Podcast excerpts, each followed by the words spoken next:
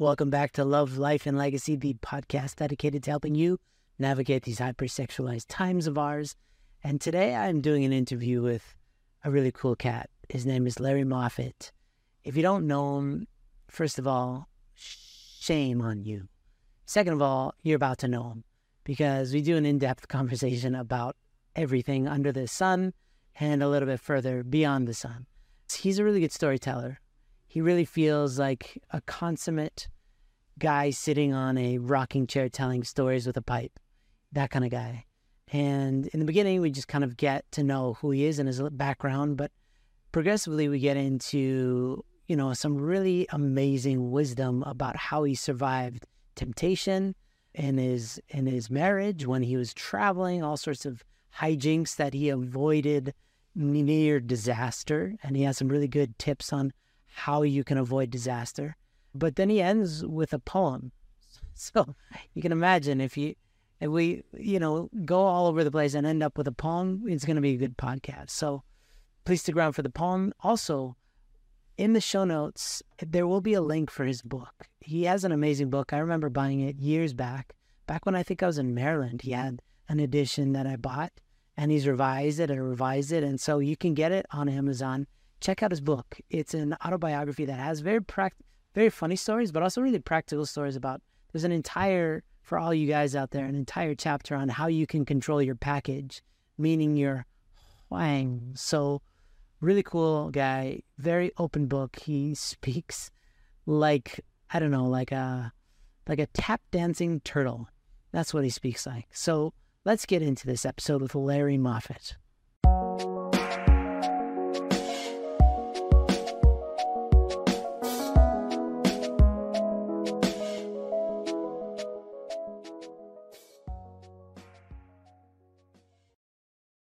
All right. We are here with the aforementioned Mr. Moffitt, the Lair Bear. And I just want to say that Mr. Larry Moffitt, if I we mentioned this in our kind of communique written, but if you and I were born around the same time, I really feel like the world, the universe couldn't handle us. I, I some there'd be some ripple in time space whereby everything would be instantly better. We could have saved all of history if we were just born. We could have launched mankind. You know, people people would have been saying, you know, we never see Larry and Andrew in the same place yeah. at the same time. It makes you wonder. And then we would have to do this to prove we're not the same person. I don't think this would help. Mm. This this is making yeah. it more confusing. I remember um, I told you one time, I said, you know, every time, you know, every day you wake up and you're not doing comedy in some big venue somewhere, Jesus is probably crying. And, and, and, and you said, well, you know, what you're doing now is more important than getting empty laughs in a, in a, in a, in a club. And I agree with that. I, I partly agree with that. I mostly agree with that. I, I appreciate your most, mostly agreement. I will I will find a way to bridge those two sides of me. But if I had to, you know, like, would you choose your left arm or your right arm? Well, it depends which hand you write in and do all the stuff with. So the side of me that gets the most fulfillment and helps the world the most is the side that I'm dumping all my energy into. And if okay. comedy, if I, you know, it'll be fine. It'll all work out in the end. In the meantime, okay. you're just a solo act, and I'll okay. be your intro later let me show you my backdrop. I just noticed it. This. Uh, can you see this? This is a picture of father fishing. He's on the he's standing on that boat. And and the thing above him is this wave of light. And we thought, well, it was a camera light leak. Somebody took it and and gave it to Antonio Betancourt. And father said, oh, that's my dog. And Father said, that's spiritual phenomena. And he said, he said, wherever this picture hangs, there will be good spiritual protection. So is it's that... not exactly hanging, but it, it is sitting. so you get partial points. Yeah, well, I get I... partial points. Every trick in the book. For people who don't know you, okay, with like the one or two people on earth who don't know about you, I would love for them to to know that you're just like an every you're kind of an everyman. If you're you're not you're not wearing fur coats wherever you go. You're not like a flashy guy, but you like you just kind of whip out stories every once in a while that you know you spent you were in the room I believe when True Father was speaking with Gorbachev and you helped to make that happen, didn't you? Yeah, I You, like, helped make it happen. That's bananas. I mean, there's there's been amazing. I've been very very fortunate. I started in 19.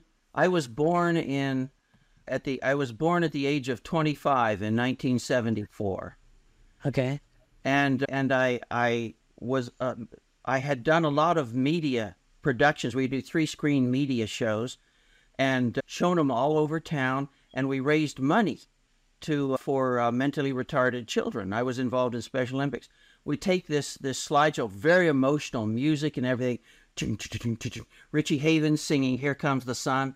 Oh my God! And with these kids, and then a close up and zooming and panning, and and and uh, it would show them just doing fun stuff with their big buddies and the little buddies, and uh, we'd show it to these businessmen in the civic clubs, and they would cry. They would cry, and then we would pass the hat and take the kids camping. And we'd go camp. We'd go camping. We'd go to the store and fill up three shopping baskets with uh, with with groceries for the kids. You know, we were going to feed them steak and eggs and all this kind of stuff on the camp out. And we'd go through the checkout stand, and the the the, the lady, the girl that was pulling the cart, she would just say, "I'm eating for two. And so so anyway, we take the kids camping. We did all that, and then this girl called me, who see one of a social worker named Donna Avey. She's now a big deal in Alaska, and she she called me up one day and she said, "What do you believe in?" She had seen one of my media shows in a social work class because we showed it to to recruit kids for our Big Buddies program, and uh, and she asked me, "What do you believe in?" And I said, "I believe in unity and energy." She said, Do you believe in God? I said, Well, if you have unity and energy, God shows up. That's what happens. And that was my theology. And so she says, Come on over for lunch on Saturday. I said, Okay. And she said, And plan to stay all night. And I thought, What Whoa. manner of woman is this? That's spicy. So I went over, and, and within about two weeks, I Esteban Galvan, who's the the leader in Bronx for years and years, was the leader there, and he used to. At dinner time, he would I would hear a lecture and come out and give my impression. I'd hear chapter one, chapter two. I heard the mission of Jesus, and oh, I heard chapter two, and I thought I didn't relate it to myself. I said Adam and Eve, those idiots, they ruined it for everybody and and then I, I heard uh, chapter three, the mission of or the mission of Jesus, and he said so, and so you can see it was not Jesus' original mission to come and die on the cross. And I said, well, everybody knows that. And he looked at me and he said, "You're a Christian?" I said, "Yeah." Just I didn't go to church. I'd kind of come to the end of churches, but I was I had long hair, long Jesus hair. I was a Christian. I was flying in the wind, man, and and and because Jesus, you know, tried to get everybody to gather like a eh, chicks under a hen's wing and and he wept. Shortest sentence in the bible jesus wept. So i knew jesus. This wasn't working for jesus. So all this stuff and i'd come out and i'd give my impressions at dinner my, my of the lecture and stuff like that. And esteban would always ask me to do my impression of john wayne and the mexicans which i did one time at dinner because there are all these latin americans sitting around the table. So i would we came to this god-forsaken little Spanish mission about a word called liberty. So I would do on like that. And and anyway, I loved them. They loved me. Donna Avey had her three month spiritual birthday on June 17. And so I decided, okay, this is my spiritual birthday too. I already knew I was in. I just hadn't heard the conclusion. I already knew I was in. So I chose June 17 as my spiritual birthday. Anyway, that's how I came to exist. Easy sell. You're an easy sell. Prepared I, I, person. I was low hanging fruit, man. I had already done so much searching, walking around in the woods crying, or in high schools, starting in October, I would start to get thoroughly depressed up until Christmas Eve and would spend that night out walking looking for that dang star, crying and and wondering what's going on. I, I, I didn't know Jack, but I just knew things were messed up. Things were messed up. I've always had people talking to me in my head. So there you go. well, so and then you joined and you a lot of people hear this information and then they feel change and they feel excited and then a few years pass by and they realize that to be in this game to be alive awake to be kind of moving forward requires continual effort. And that's something that you don't really understand in the beginning. You think saved is saved and i'll, I'll be all right. Especially in the area of kind of interpersonal stuff. In terms of like maybe you you you experience God in the forest or searching for stars on Christmas Eve like you, but people is where a lot of people fall short, right? The business of people, but you seem like an extremely amiable man. Do you did you have issues with that aspect of like growing God's kingdom on this earth or was that always kind of easy for you because you're good with people? No, it was never easy. I always I always the thing is the fundamental if the the the, the keystone is put in place then the arch stays supported and the keystone for me was during one of the lectures in the prayer room with donna. And she said if you don't finish your mission you have to come back and finish it through somebody else. And i was thinking back jesus didn't succeed. So i said did jesus so jesus did not fulfill his mission did he? She said no. And i said well does he have to work through somebody else? She said yes. And i said is she working through them. And I pointed to the picture of true parents on the on the little table. And she go, Yes. And I said, Well then then they're the Messiah he they're they're the Messiah. Right? And she said, Yes. And I said, Wow. That makes me a disciple.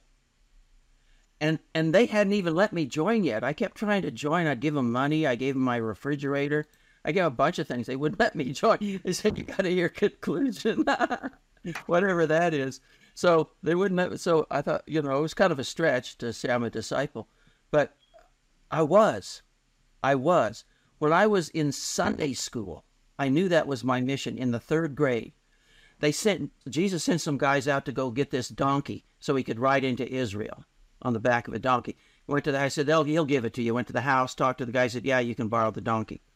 And so Jesus sat on a road into Israel. And I told my teacher, I wish I was alive back then so I could be, I would have gone to get that donkey. I would have gone get, or I would have given him the donkey if I had had it. Yeah. You uh, you would have been a great donkey boy. I, I would I would have said, take my ass. and so, okay, interpersonally, I, it's good to know that everybody struggles because I just always see you as this person who floats through, you know, communicating with people. You seem like a really easygoing guy. Um, huge struggles, but, huge struggles, huge struggles. I don't want to downplay it, but I never thought about leaving the true parents. It never occurred to me that that was an option. I thought this is, it was chosen for me. And I've always had a lot of, a huge amount of spiritual help, way more than I deserve and and but but huge struggles. I've met some real, some people in this movement are a real piece of work, you know, and and and and so I've, I've and and I've always had them as my central figure, sure, or or an, or an associate. Makes I sang in a rock band. I helped start a newspaper. I wrote a, a weekly column in a newspaper. I started the World Media Association. I helped organize the March on Moscow to meet Gorbachev. Uh, I went to North Korea twice, met Kim Il sung. I mean, a lot of amazing things happen. I'm like, I just wander around and I stumbled into things. Yeah. And now I well, got old. No, you didn't. Not yet. Not yet. My wife and I just had this conversation last night. Old is when you lose your standards. That's what old is. And you still have hilarious standards. What what standards do you lose when you're old that you don't lose when you're young? ah, it's, uh, th- th- I, I could eat the rest of that pie, or ah, you know, another show isn't so bad, or you know, you, you just kind of get lazy. Yeah, that's that's what age is, and that could be any physical age. I've seen people my age who are incredibly old. They've like basically given up. They're just riding this thing out until they die. But I, you're very much you're a live wire. I saw you. I don't even know when that was. Like a year ago, back when we were in Maryland. Almost a year ago. That was almost a year ago, and you're looking great. You know. Yeah. I feel like you're very much alive. You're learning. You're adaptive, and I think that to tie this back, I think that has a lot to do with your journey. The fact that you are kind of milling about, stumbling into all sorts of different situations, and doing it with humor, doing it with wisdom, and just trying to be a good guy. And that's what I want to ask you about because I read your book and there's a lot of stuff about sexuality and that's the name of our game. There you go. We'll send a link so that people can get it. It's an amazing. It's it's very Searching for SanViejo notes to my younger self, and there's Yes. a little B on the front. Okay. They can get that on Amazon. Yeah, it's on Amazon. Okay. Yeah, we'll get a link for that. But there's, you know, while you're traveling, obviously temptations, different temptations. And for a lot of people listening, let's say for the person who's just newly blessed, they're completely in love, they don't understand what physical temptation looks like or feels like. They know what porn temptation feels like because they're steeped in it. But you've been in situations, I remember you telling me, that were pretty sticky and you got some good advice. So I'd love to unpack that a little bit. Okay. In about 82 or something, father was in the middle of his trial in Danbury. That ended up with him going to Danbury, and it wasn't going well. And he called. He he told Doctor Pak, ask Larry Moffitt to come down to the courthouse. What? So, yeah, so I came down to the courthouse, and I kind of I, I I know mother didn't like members going to the trial, so I heard I heard that. So I sat in the back with my head down below this guy, because occasionally she would look around the room, and I was keeping. And I thought I'll just say it. And then when the way they broke for lunch, I went into followed them into the the an, an empty jury room where they were having ordered in some carry out sushi. Trial was not going well. Everybody was thoroughly bummed out. Father was laughing and keeping everybody's spirits high. And I thought, that is so true, Father. That is so true, Father. And Dr. Pak says, Father wants you to take journalists to Moscow. And I said, okay. And I asked Father, "Wh- why, why are we going? And he said, seeing is believing. I know seeing's not. Everything in Moscow is a big production number from the sound of music. You know, all singing, all dancing tractors and kindergartners. And so I already knew that. And I said, okay. I didn't want to argue with Father, but uh, I said, is it okay if I set up some meetings with journalists while we're there?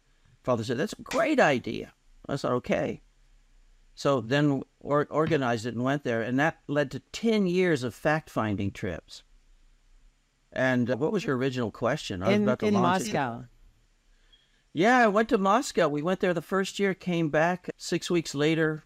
Brezhnev dies. We go again 40 days later, Andropov dies. The, the leaders. They kept dying after we would visit. And we go there, come back, Chernobyl melts. Major providential events were happening that were weakening the Soviet Union when we went to Moscow. It finally occurred to me. Father said, This is very important work. I would come back I would come back and go to report to father. And I would bring him like I'd bring him all my liquor. We got the, you'd meet people and they'd always give me a bottle of hooch. Some of it was this clear stuff with some grass and buffalo in front. And we had a shot at dinner. And I you could clean your paintbrushes with it. And, and, I, I'd bring it back. Here it is. Father would look at the bottle. Here's all the unopened bottles, you know. And and he would say, you know, did you have some of this at dinner? And I said, yep. And we exchanged toasts, and you know, they propose a toast, and I propose a toast. I said it doesn't go much beyond that because otherwise I would be under the carpet. But we father said okay, and he'd take the bottle, he'd take one of the bottles, and he would sign it, give it to Peter Kim, say give it, put that in the archives, and toss the rest. So he'd do that. And uh, and he then he looked at me and he said, "Larry, they're going to send you pretty girls." they're going to send you pretty girls. And this was after about my second trip. And I already done the pretty girls thing. Me and two guys were walking along in Leningrad. We're walking along chatting. These there were three of us, these three drop dead gorgeous women who stepped out of somebody's fantasy were kind of in front of us. And they heard they turned and said, Oh, you're speaking English. We speak English too. I said, uh, they said, we work for Radio Moscow. Really? We work for the mass media also. We're newspaper guys. Really? Media, media. Three of us. Pretty girls, handsome guy. They loved my pot belly. And, and, and, and, and so, you know, the next step would have been, why don't we, they were, they were on their way to the Aurora Hotel, which had a very historic bar. Why don't we go there and see that historic bar? And drink some of that historic paintbrush cleaner. So we went over to the, no, we didn't go to the Aurora. I said, you know, we've really got to get back. We have a dinner, we didn't have a dinner engagement, but I just spoke for the group. The other two guys were a couple of editors. They were kind of jaws hanging open. I said, we got to get going. And this was before I had the warning from father. But I already knew about men and women. You know, I, I, I had had a lot of good training.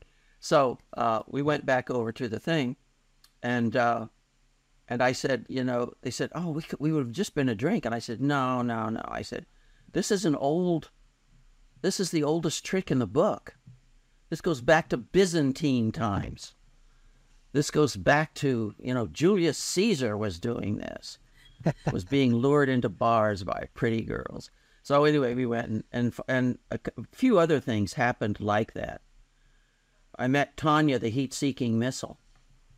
Tanya was a single mom, again, incredibly beautiful, incredible. It just it almost aches to think of her. And she had an apartment, and me and Jesus were going out to, or were, we had an apartment in a little Khrushchev era place. It was a dive. It was our apartment there in Moscow when we were there doing permanent stuff and we were going out to hunt for for butter because we heard there might be some in a shop. You'd, you'd hear about something, go and stand in line and get it, and or go for bread or something like that. And I met this girl coming through, and we are talking, and she says, "Hi." I said, "Hi." She says, "What are you doing here?" I said, "Well, we're out looking for bread." And she she said, she said, "Are you Sovietologists?" And I said, "No, no, we're not. We're just guys. We're helping organize some conferences in and so she gave us her apartment number. We gave her ours. Drop by when you get a chance.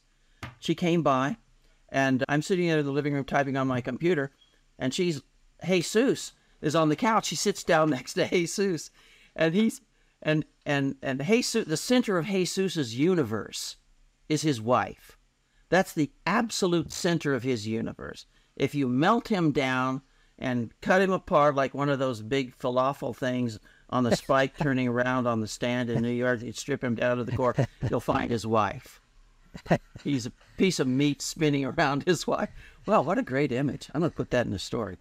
So anyway, we said, we said, uh, she was leaning into him, practically laying on his crotch as he pulled out a an album to lay it there and show her pictures of his family and his wife. She was still leaning in. Occasionally, I would look back and I was having so much fun. I was, and I said, I'm sure Jesus will handle and, and so anyway, she gets up to go to the bathroom, and Jesus puts the thing back. Says, oh my God. So I said, Jesus, that was great. You were great, man. So, and I finished my thing, and I went into the kitchen to sit down for a second. She walks into the kitchen, sits down. I'm feeling okay because there's a little round table between us, a little postage ta- stamp table. But suddenly, it's like the table was was was missed. She was I just was looking at this this this wall of teeth and eyes and boobs and lips and she was just kind of kind of at once all over and around the table and I thought, wow. So I, I started talking about the blessing and what the blessing means. I wasn't showing her pictures of my wife. That wasn't working with Jesus. So I started talking about the blessing. And I said, the blessing changes your blood lineage and it stops all the the uh, sexual running around and you find purpose and you you find you find actually God. I know they teach you God doesn't exist, but God does exist. And you find and I just explained it. And and I explained the whole blessing. It took about 20 minutes. And and it was things I hadn't thought of. I hadn't thought of. It was God speaking. And gradually she settled back and her spirit became more contained and Jesus appeared in the doorway and we were talking. And after that, she became a sister. Really? She went from being this sort of lonely lust bomb to being my little sister. My little sister. Then I could really, really love her. And and uh, she went back home. We saw her a few more times.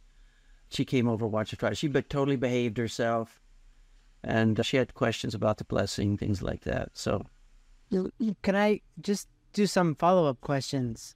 Because that's a, that's something that many people cannot do is transition from being possessed. I always talk about the magnetic pull that happens that once you're too close, you're done for. It's it's like the you, you there's nothing you can do to stop it. But you were able to not get stuck in the tractor beams and create a, a different spirit, a different feeling for her and for you. But like, how were you able to not get pulled in? Because that's the the death of many a man, right? Is that's the uh, sirens, right, from uh, the Odyssey. yeah, you want to you want to tear your loose from yourself loose from being roped to the mast, and you want Yeah. to jump overboard into the arms of the sirens to to die. In the relationship with Tanya, the heat-seeking missile, neither Jesus nor I ever got, never engaged. We never flipped the switch that connected our anode to her cathode, or vice versa. We never, we never engaged. It wasn't an option, and I had already seen, you know, the the pretty girls. The this uh, uh, one tour in in the hotels in Moscow. The hotels were tourist state. You're not allowed to get into the hotel unless you can show your American passport or German passport or foreign passport, and there's a doorman there. And even if you've seen him 10 times that day, you still have to show him your passport. He just says, real, this block, you know, his brick wall. He was like a, a anyway. He was something. He was he was something else. But we would get into the hotel, and the hotel had all of these Russian hookers sitting around the lobby. How'd you gals get in here? You know. So we, I, you'd have to. I'd get bottled water at night for my my thing. Get a bottle of water at night, and go down to the bar. The bar was was open, so where they sold bottles of water, and I'd get a bottle of water, and some members of the fact finder tour would be drinking there and talking and stuff like that, and and there was always some girl sitting by herself reading a book that I had read, Jurassic Park, you know. And I said, you know, that that book, that's a great book. I like Michael Crichton. Uh, I like everything he did. I think he died shortly after that, or about that time. Anyway, that's an he wrote the Andromeda Strain. Anyway, I said that's a that's a that's a that's a fine book. I that's I bet they're going to make it into a movie. And uh, just oh, I love it. I'm at the part where I she said, "Am I spoiling for?" it?" I said, "No, no, I've read it." She said, well, "I'm at the bar, da, da, da, and I'm buying my water and stuff like that." And her name was something, and we shook heads and went. But we could have sat and talked there all night. We could have talked there all night and then adjourned somewhere. well, you, I remember. Let yourself you get pulled in if you let Yeah. yourself. But you all there's always a time when you have a choice, and it's a super clear choice. It's a time. The hard part is when it sneaks up on you. It's so obvious there. She's a Soviet hooker sitting in a bar reading a book in English. You know, I guess you speak English. You know, that's that's that stuff is easy. And Father said they're going to send you pretty girls, and I said, Father, they already have. They already did, and and that was, and, and then I explained a, a few of the times. I said I never reported about these, but here's here's basically what what goes on. We had one guy get fully ensnared in what we call the honey trap, and the, the lady reading the book in the bar. You know, you know what bait works. He's an editor, lady reading a book, editors reading. So he ended up spending most of all of his nights at her apartment or whatever. He'd show up for our daytime tour stuff. Then we changed this. Our, our, our tour guide was so disgusted. And I told her, you know, I, I said, well, tomorrow we're changing cities. We're going to go down to Kiev. So that'll be the end of her. And she just looked at me like, you don't know anything, grasshopper. so you are an idiot. So we went down to Kiev and she was there. She followed us to Kiev. She followed what? us all around. And, she and diplomatic immunity. Well, you can fly locally. Flying locally is not that hard, but if you can get into a hotel, a tourist hotel, as a Russian passport, I'm sure you can get on a plane. And I knew all of our rooms were tapped. I knew everything was tapped. We were always tapped, always followed. Those three gals from Moscow, that they should have been wearing neon signs that said we're part of the, we're we're sent over by the KGB. We're part of the we're a honey trap. And and heat seeking Tanya was not a honey trap. I'm convinced. She was just absolutely lonely. And she met two nice Americans who were very gentle and kind. Yeah. And and that's the kind that could that could sneak up on a person, but Jesus and I were together. That's one bulwark and and she was just obviously it would have been cruel and exploitive to take advantage of her. Just it would have been disgusting. I would have to kill myself or something. I remember you talking specifically about an instance when you had a really good rapport with somebody in a situation like that. Yes. Where they were really w- well read and you enjoyed the conversation. And it was a conversation that you couldn't have with your wife because she has a different frame of reference, different mm, worldview. That's right. And it was not that you were attracted by your hormones. It was much more a feeling of connection that runs on a more emotional level. And you were very cautious about that. I'd love for you to unpack that too. That was in Argentina. I was sent down to start Tiempos del Mundo Spanish language weekly newspaper in Argentina. And and my wife and kids stayed behind, so I was by myself. There was me and two other guys. I was by myself, but but then they went back to one of them just said I've had it with this crap and they went back home. And another one had some distress mental distress and and went home. And so then I'm there by myself running this newspaper. And uh, Taiko's not there, and uh, there's there's people in the newspaper. The newspaper's full of people that are are very warm and wonderful and nice women, but they were they were all members of my religious community, and I already knew the the principle that if you this is like a th- here's a thing, and maybe you can figure this out this is a side, slight sidetrack, and I'll get back to this other one.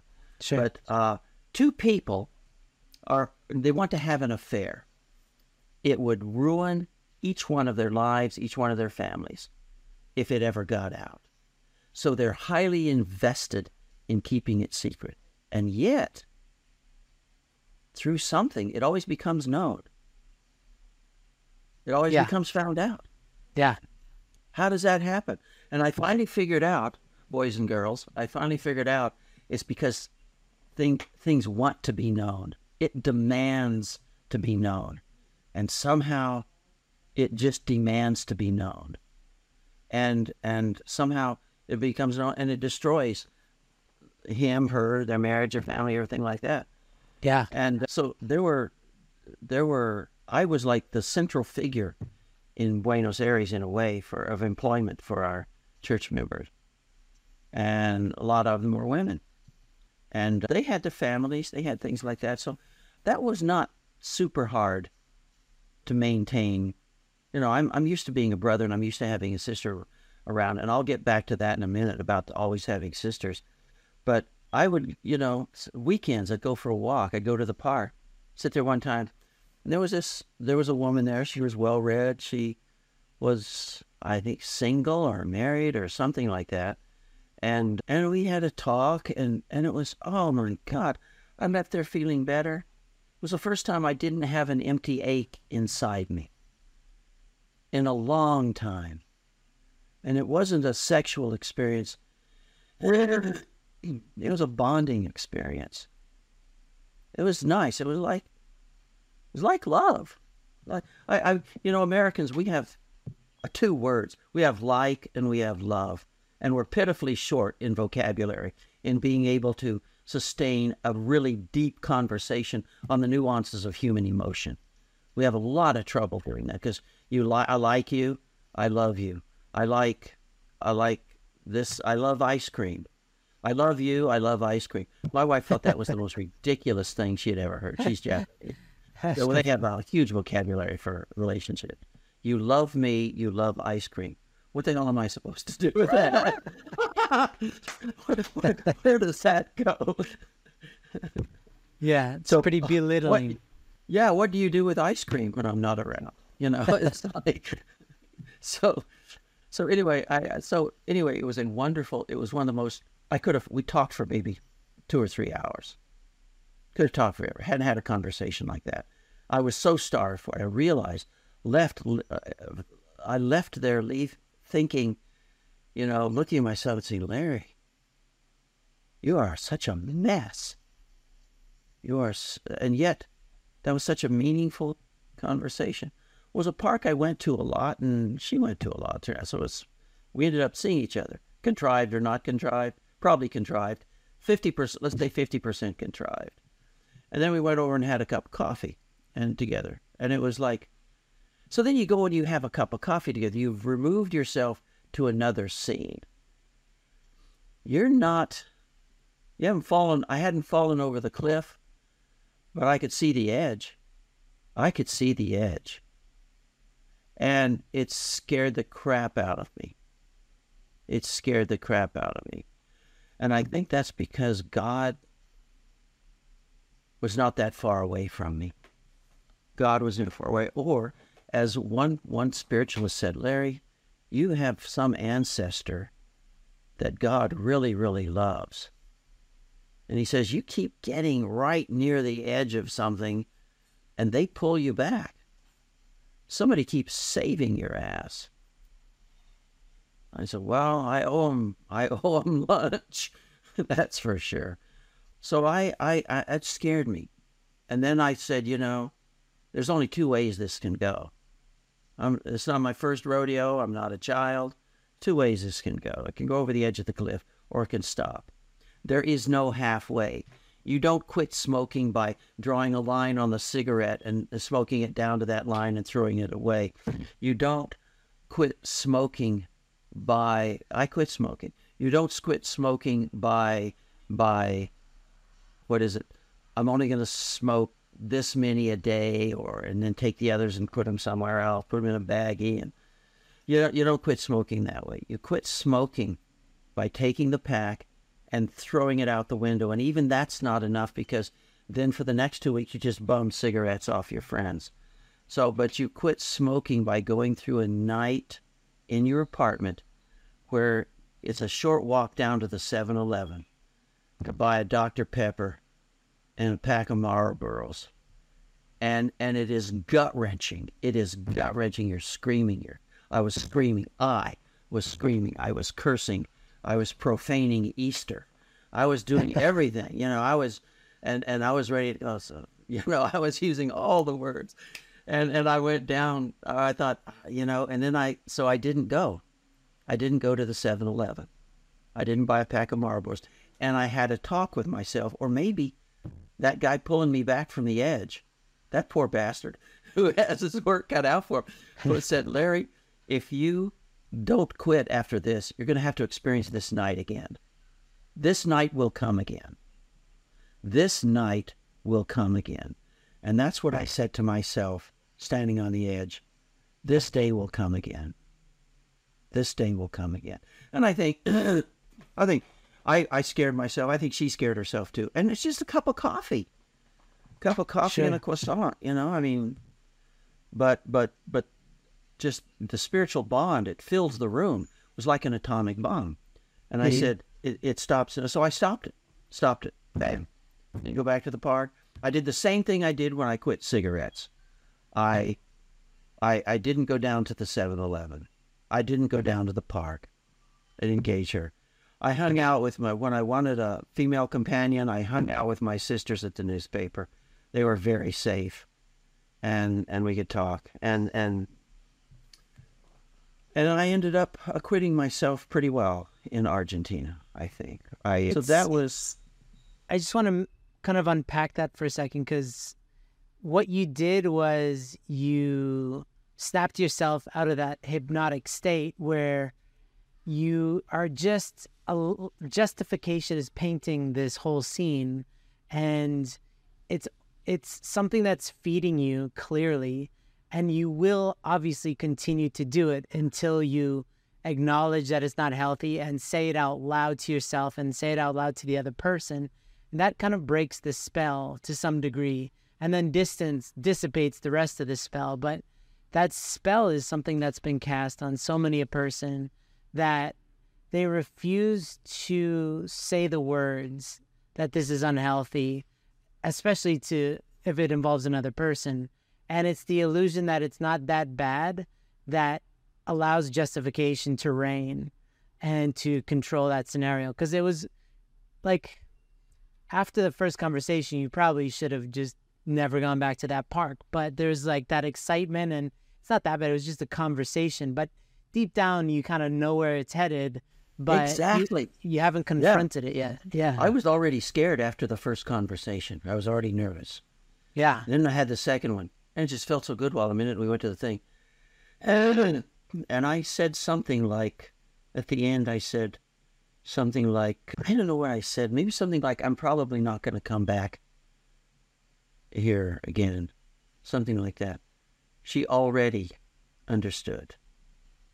She already knew. She already understood. It was just a very simple, like five word sentence or something like that. That's all it took. So I was fortunate that she was in a similar place. She was having that same conversation with herself. And then on the way home, I had a loud conversation with myself, and I said the words, you know, Larry, you stupid son of a, you know.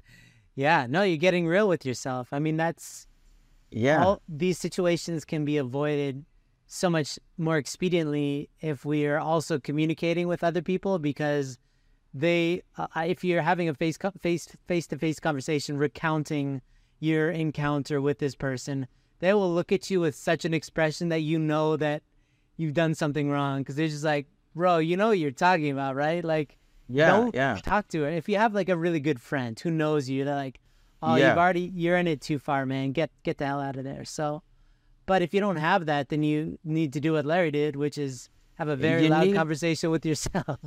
You need a community. I went down. I was called one time to go down to fly down to Atlanta, stick a piece of paper in a guy's hand, and fly back.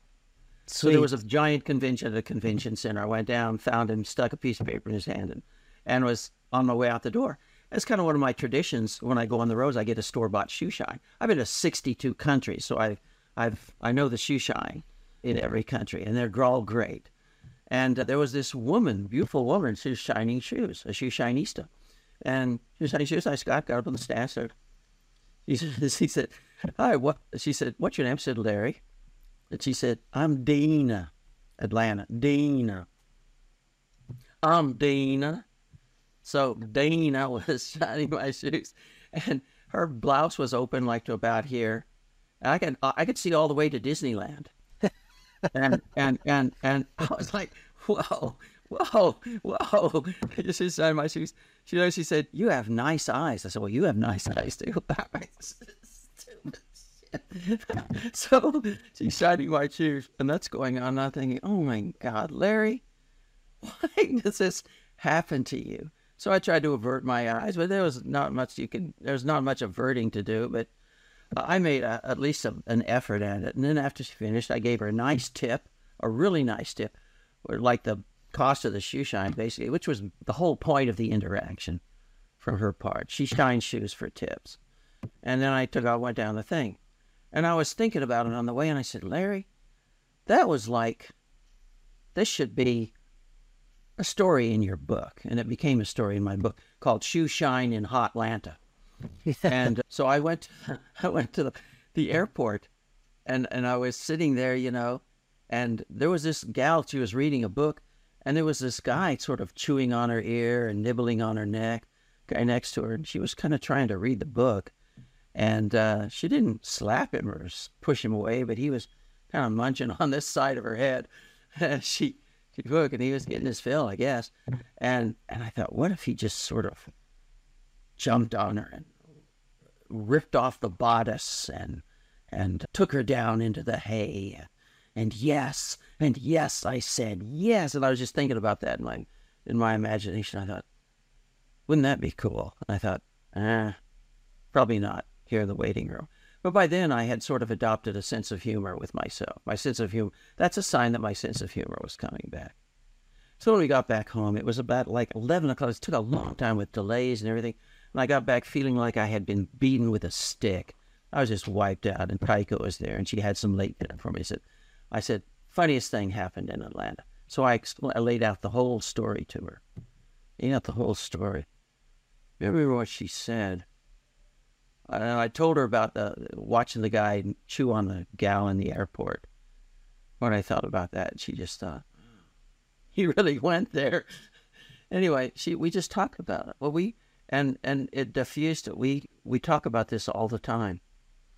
I talk well, with her. Can all, we talk? You gotta have somebody you can talk with, somebody you can yeah. help and say, you know, you know, me and my penis go back a long way, and you gotta talk about it. You know. How what what do you get by talking about it with your wife? Because I just had this conversation. I was trying to sell this to somebody last week as a very important thing. They actually had a great experience he he was under the illusion that he didn't need to have these kind of conversations with her. And then after we talked about it, he realized that he's completely just lying to himself. And of course, he wants to include his wife in everything, so including this. So, like a lot of men, do not share their iniquities, especially in the realm of sexuality. They they try to deal with it themselves, and it doesn't work out so well. But you have something that could be construed as an embarrassing thought process and instead of just feeling bad about it you talk about it with your wife so first of all why why do you, why did you do that instead of just hiding it and what did you get from that conversation oh time to switch signs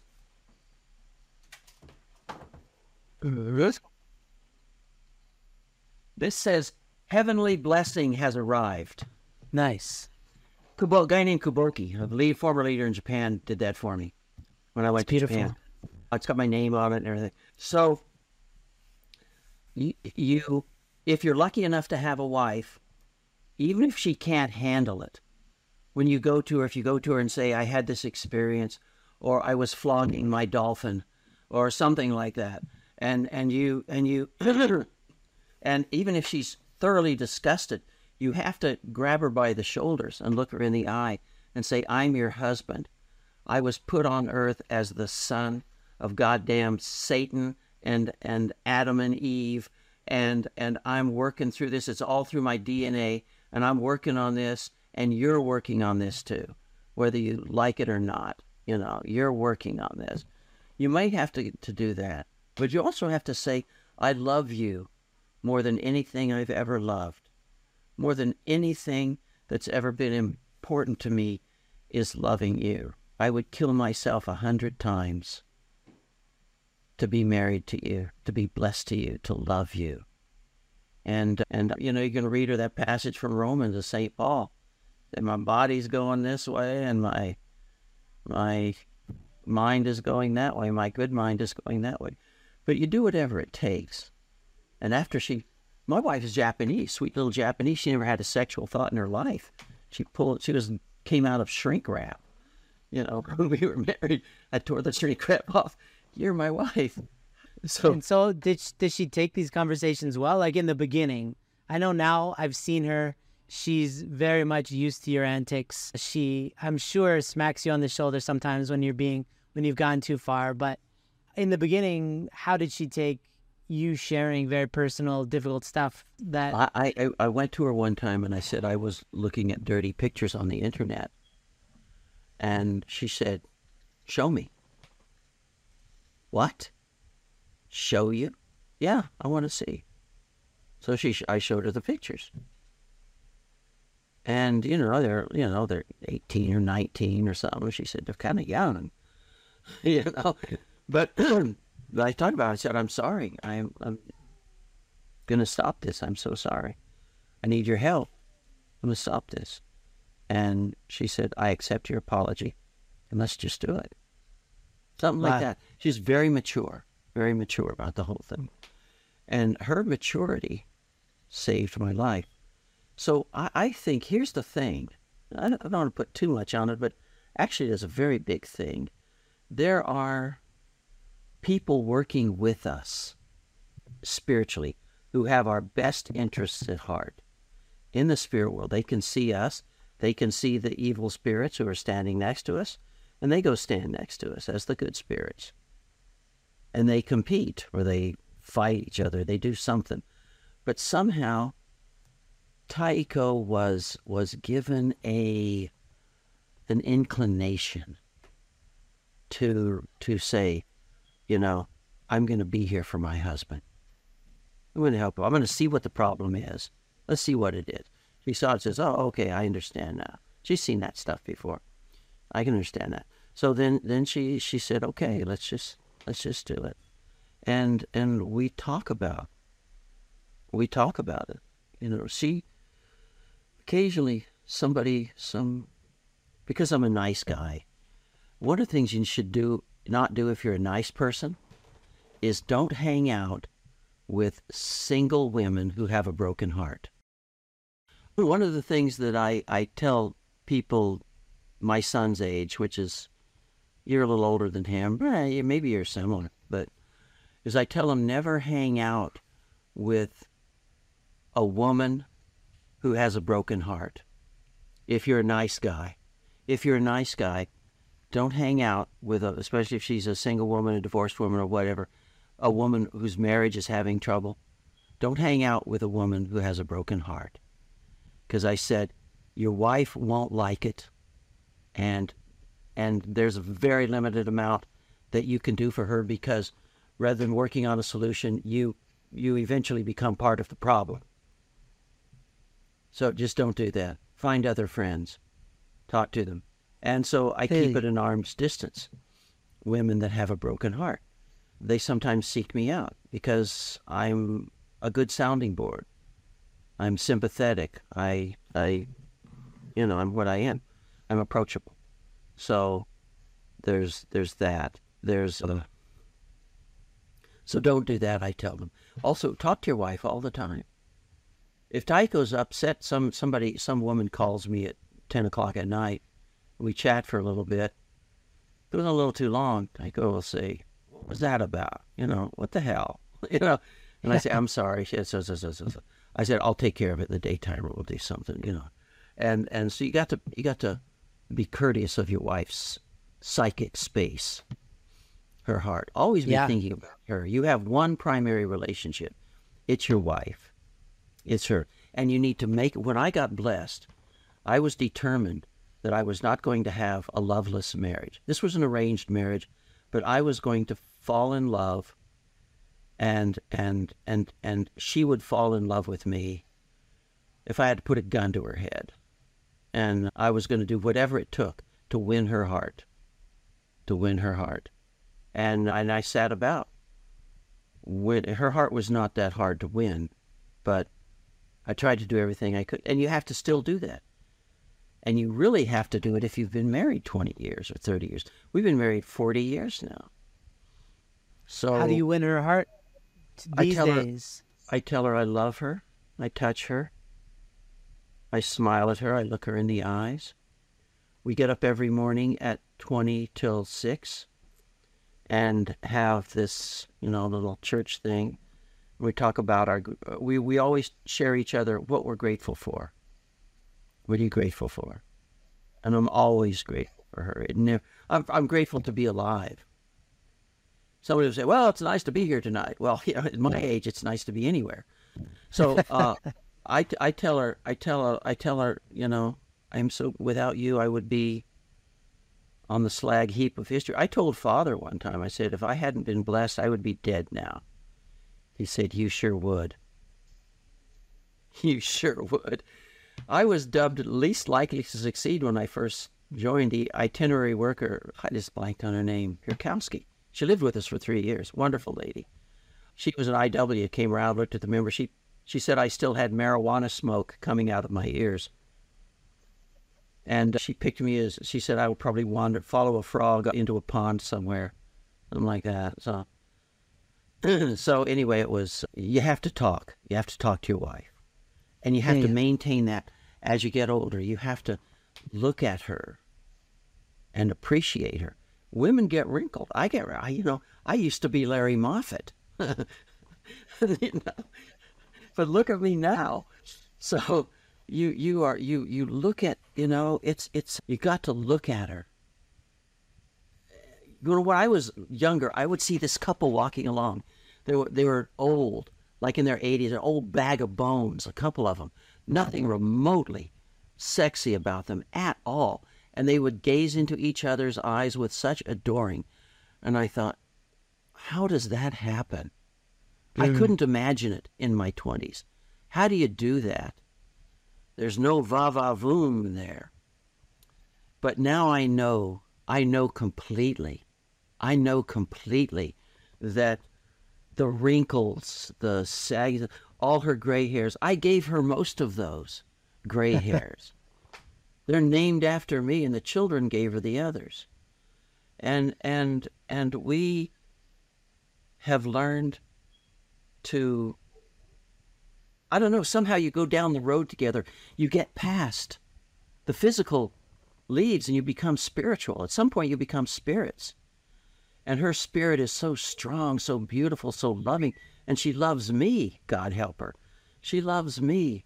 And and and I just I think, "Oh, how can I like when I first my first thought when we were walking up to the talking room when Father matched us in the ballroom and he put us together and he hit me in the arm real hard. He said, Beautiful. Bam. Like that. Your mother was laughing, almost falling off her chair. And I, I walked up the steps. She was behind me. The bow. And I thought, oh my God, she must have heard all the talk.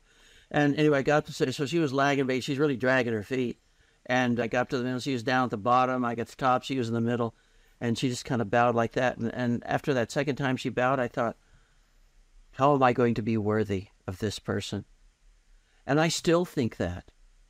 I still think that. How can I remain worthy of this person? I'm looking forward to to being in the spirit world with her. Although I am we're there's still so much we have to do here for our kids. But we've talked a lot about which one of us will go first. It will be me because of my heart issues. She made me promise when she get married that she could die first because she didn't want to be left alone. I don't think I can. I don't think I can keep that promise. But unless she just, you know, kind of hurry up. But we've had that talk. And will you remarry? No, absolutely not. I'm not. I'm through marrying people. And that first time was it.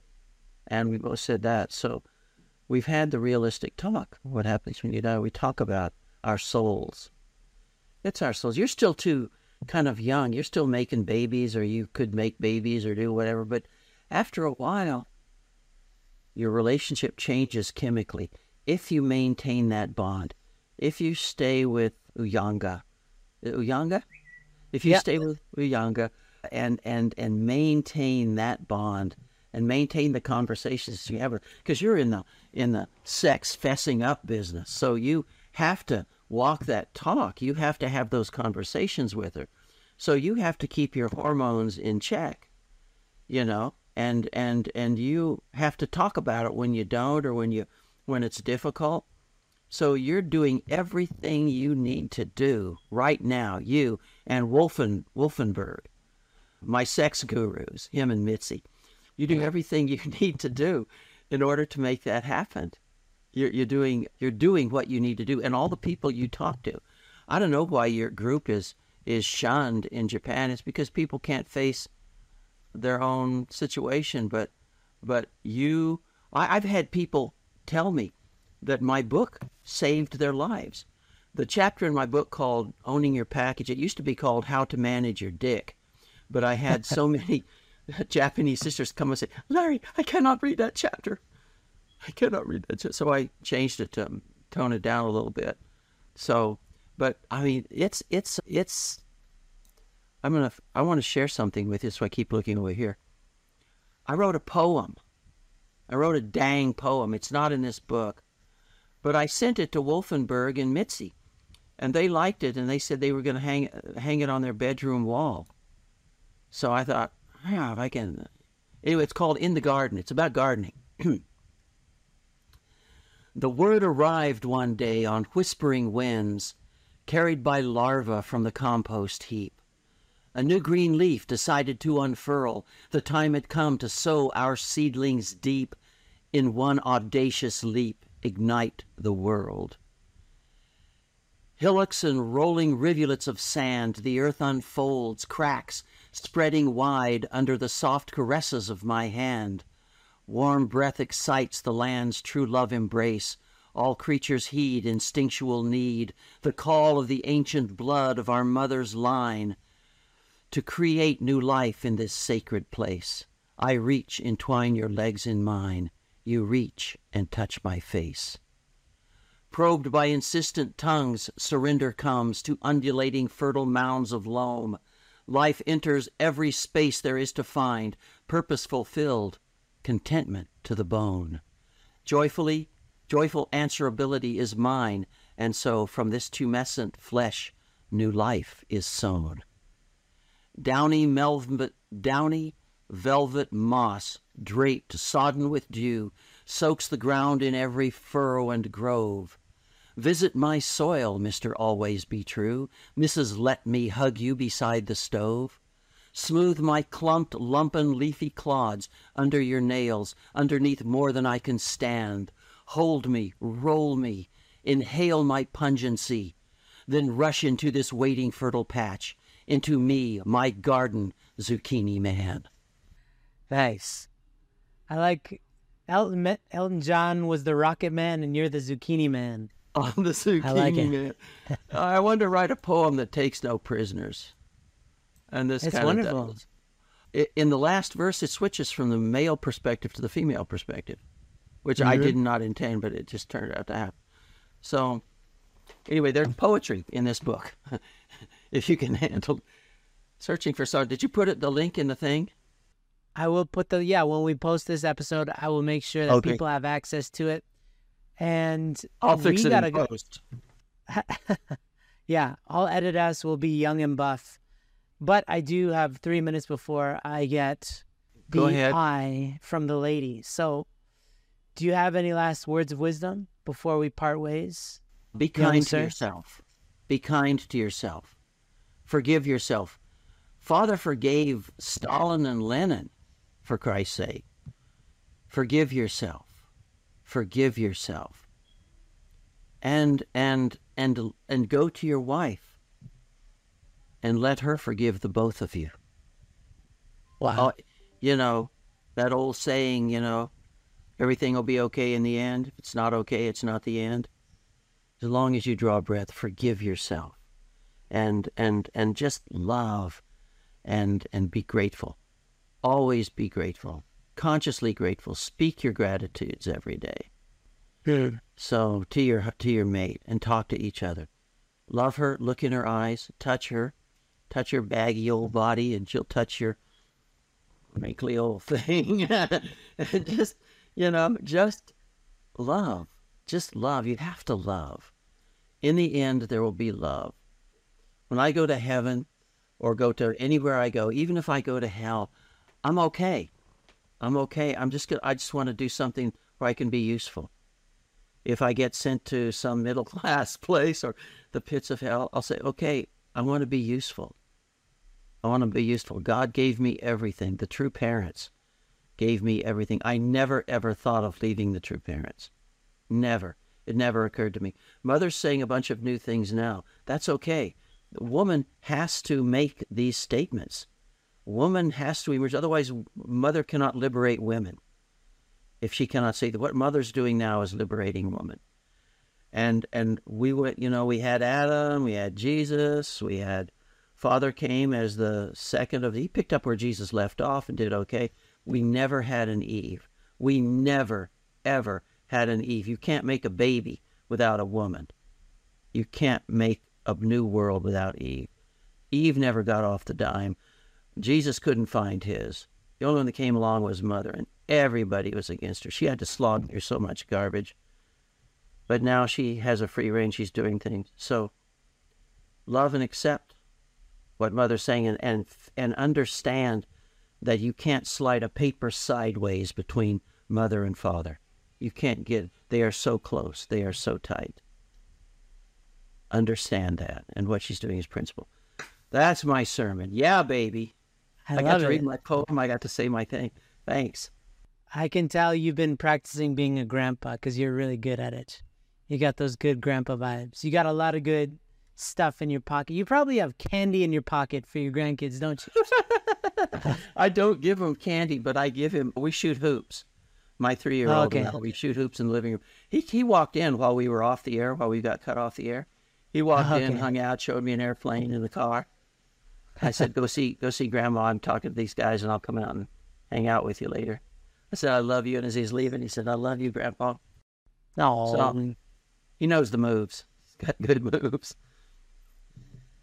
well, I love being you a grandfather. Oh, become a. Oh, here's another thing. Live long enough to become a grandparent, because when you're a grandparent, suddenly everything makes sense. When you have children, they're you 2, 2.0, they're Andrew version 2.0. But grandchildren, you see the lineage. You see, you can see back two generations, and then you can see a hundred years back and a hundred years forward, and you can.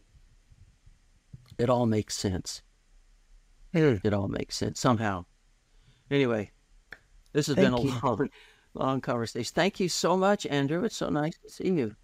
Yeah, this is really cool. I'll make sure that everybody gets a chance to check. I've, you know, plug. I always loved your book. He's an amazing writer, but really funny, but also really deep, as you can tell. So please check out his book. And I'm working on another one. Oh, we wrote another one, a children's book. Sally and Roy and the Impossible Toy Sweet. by. Mary Cox and Larry Moffitt. Mary Cox did all the drawing. She gets top billing. It's a beautiful children's book. Lots of lots of pictures. Neat story. They they go to an enchanted island in Africa, hidden island off the coast, called No Manzan. No Manzan Island. Ta-da! So I got that. okay. Very cool. Well, I look forward to. Anyway, I don't want to give a generic ending, but thank you. Thank, Thank you you. Thank you for your patience for- and, and indulgence in all my wanderings here. Thank you so much. And just so everybody knows, we were supposed to record this last week, and Harry, Larry, ended up in the hospital, and nothing can stop him. So I don't know. I think you're still gonna be here for another hundred years. I think Who I knows have a in what state? If you tap right here, there's a hard plastic pacemaker. I have a ticker. It's nice to know how you're gonna. Unless I get hit by a bus, it's nice to know what's gonna finally take you out. Why Won't not? be a surprise. I love you, man. I'll see you later. I love you. Take care.